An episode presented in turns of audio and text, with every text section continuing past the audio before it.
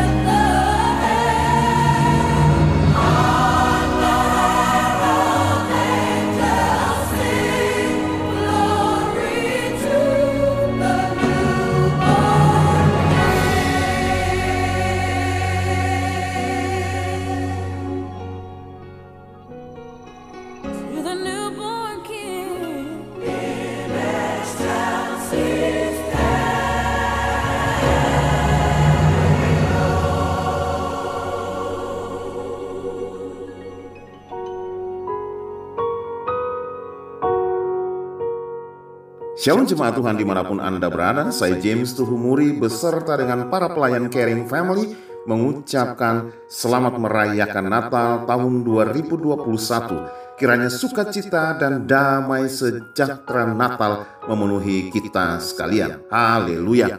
Bapak Ibu Saudaraku yang terkasih dalam Tuhan, hari ini tepat 357 hari kita melintasi kehidupan di tahun 2021. 8 hari lagi tahun ini segera bergulir pergi dengan menyimpan pelbagai dinamika kehidupan yang terjadi dalam kehidupan kita. Suka, duka, susah, senang, untung, rugi, tawa, dan juga mungkin tangis yang hadir dalam hidup kita. Tetapi jika kita ada sebagaimana kita ada hari ini, Ebenezer, sampai di sini Tuhan sudah menolong kita. Semuanya oleh karena kasih anugerah dan kemurahan Tuhan yang telah menopang dan menuntun kita hingga kita tiba di hari ini. Saudaraku, tahukah saudara bahwa saudara adalah orang yang berbahagia? Mungkin saudara bertanya, mengapa saya dikatakan orang yang berbahagia? Saya menjawab, karena saudara adalah objek kasih Allah. Saudaraku, Alkitab adalah kebenaran firman Allah yang berisikan pelbagai peristiwa, di antaranya penciptaan, kejatuhan atau keberdosaan manusia, sejarah kehidupan manusia di muka bumi, peraturan, ketetapan, larangan, dan hukum-hukum Allah. Alkitab mengatur cara hidup orang percaya, cara hidup orang yang tidak percaya, Dan Alkitab juga mengatur kunci kehidupan yang berhasil. Alkitab juga menerangkan tentang sejarah penebusan manusia dari dosanya, penghukuman Allah, dan jalan menuju keselamatan dan kebahagiaan kekal. Itu semuanya benar. Tetapi saudaraku malam hari ini saya mau katakan, jika dirangkumkan, maka intisari Alkitab yang berisikan 66 pasal yang dimulai dari kejadian sampai dengan wahyu adalah kitab jatuh cintanya Allah kepada kita manusia. Di antara berjuta karya Allah yang begitu menakjubkan. Dengar baik, kasih adalah mahakaryanya, karya terbesar bagi kita, saudara dan saya. Haleluya. Untuk itu saya katakan saudara dan saya adalah orang yang berbahagia. Sekaligus mesti bersyukur karena kita adalah proyek dan objek kasih Allah.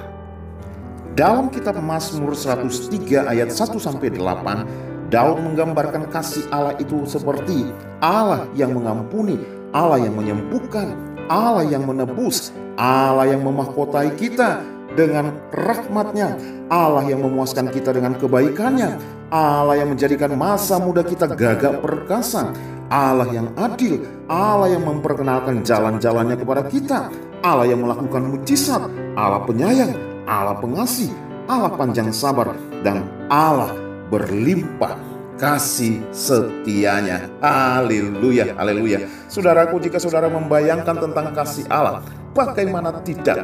Perhatikan dengan baik, malaikat sebagai makhluk ciptaan Allah yang mulia menjadi pesuruh Allah, senantiasa berada di samping Allah, bahkan memimpin penyembahan surga. Tetapi ketika malaikat berontak dan berdosa terhadap Allah, dengan dosa kesombongannya, malaikat dibuang, malaikat dicampakkan keluar dari sorga, dan malaikat tidak ditebus dan diselamatkan.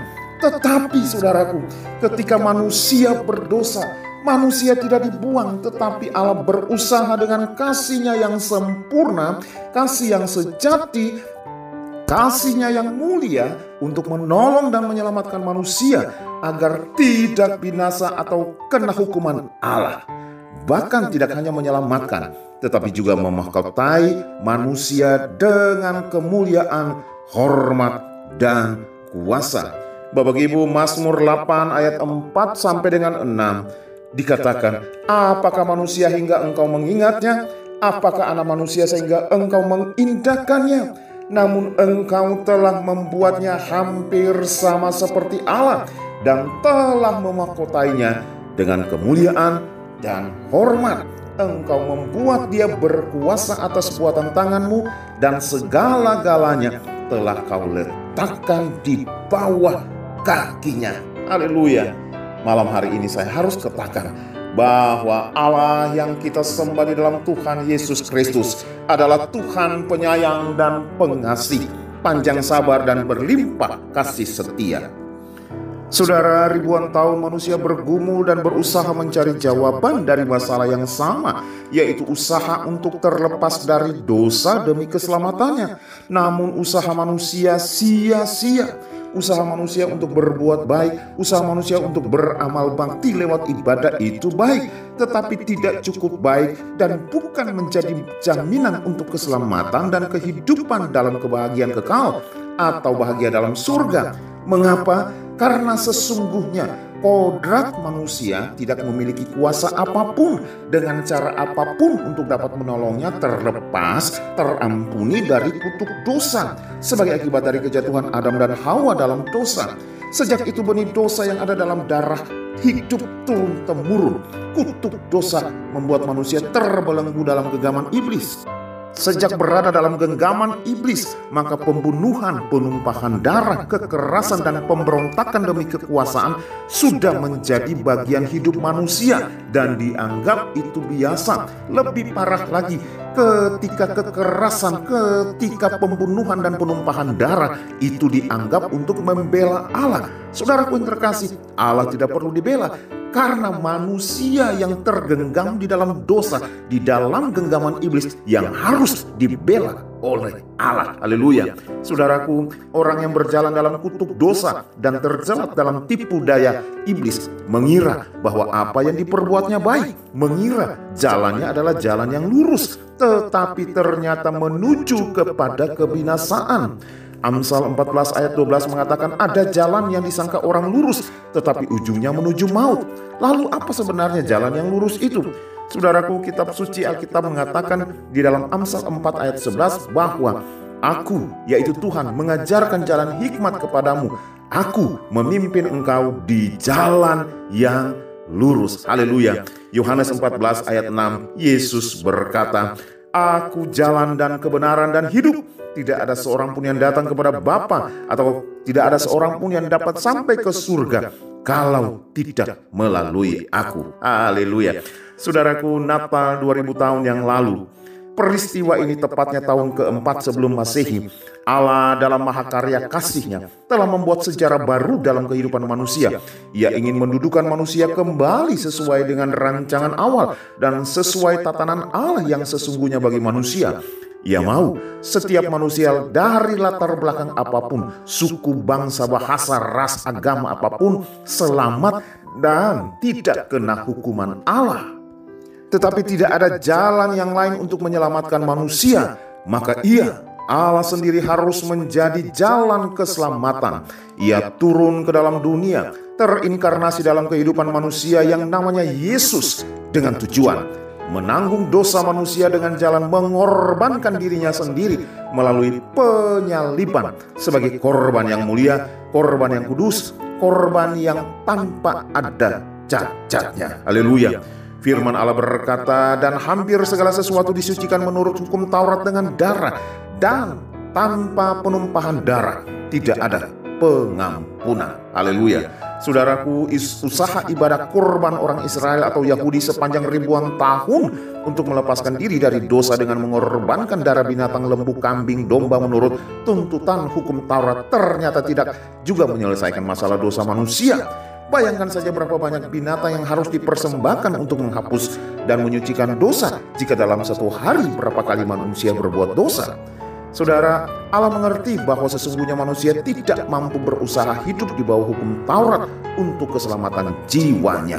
Dan Allah membentangkan jalan yang lurus itu melalui mahakarya kasihnya dalam lima dimensi yang perlu saudara tahu, yaitu kelahiran. Ia harus menjadi manusia demi penebusan dosa manusia.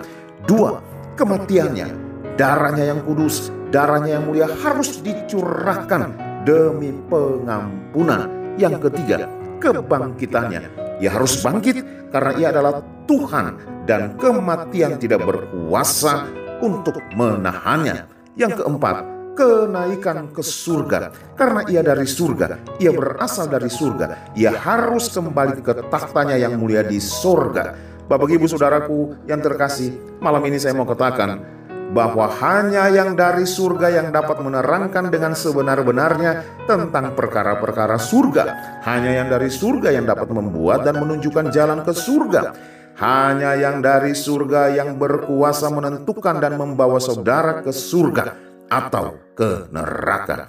Firman Allah di dalam Yohanes 28 ayat 18, Yesus berkata, "Kepadaku telah diberikan segala kuasa di sorga dan di bumi." Dan yang kelima, ia kembali menyatakan dirinya dalam pribadi Roh Kudus untuk bekerja dalam hidup manusia. Roh ini yang menginsafkan dunia ke atas dosa, kebenaran, dan penghakiman. Roh yang memimpin kita dalam seluruh kebenaran. Haleluya. Saudaraku, kiranya berita Natal 2021 ini mengingatkan kita bahwa Allah kembali memulai sejarah baru bagi kehidupan manusia dengan menunjukkan mahakarya kasihnya melalui peristiwa Natal 2000 tahun yang lalu. Ia menunjukkan jalan dan ia adalah jalan. Ia menabus, ia mengampuni, ia menyelamatkan, ia memuaskan hasrat kita dengan kebaikannya. Ia pengasih, ia penyayang, ia panjang sabar dan berlimpah kasih setia. Haleluya. Karena begitu besar kasih Allah akan dunia ini, sehingga ia telah mengaruniakan anaknya yang tunggal, supaya setiap orang yang percaya kepadanya tidak binasa, melainkan beroleh hidup yang kekal. Sebab Allah mengutus anaknya ke dalam dunia, bukan untuk menghakimi dunia, melainkan untuk menyelamatkannya oleh dia. Itulah Natal. Tuhan Yesus memberkati kita sekalian. Amin. Itulah pengharapan orang percaya.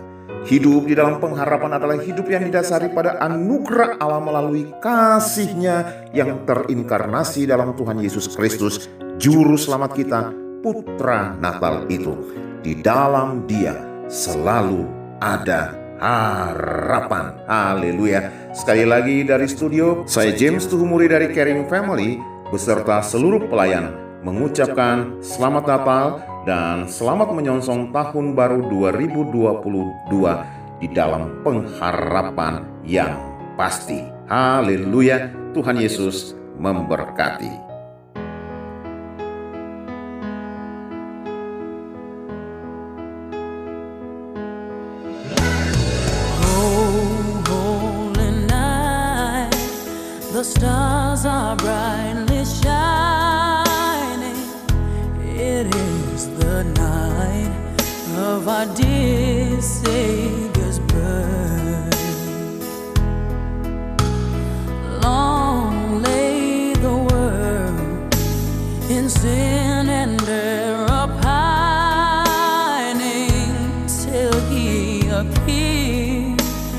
So. soul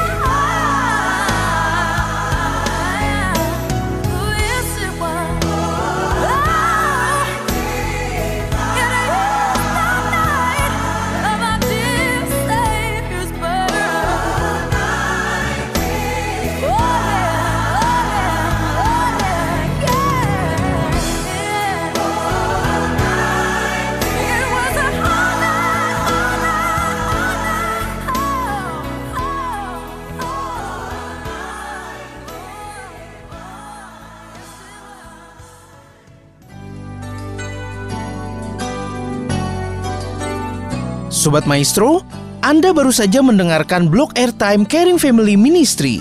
Informasi dan pelayanan lebih lanjut, hubungi call center Caring Family di 0813 126 07717 bersama Pendeta James Tuhumuri. Terima kasih atas perhatian dan kebersamaan Anda. Tuhan Yesus memberkati.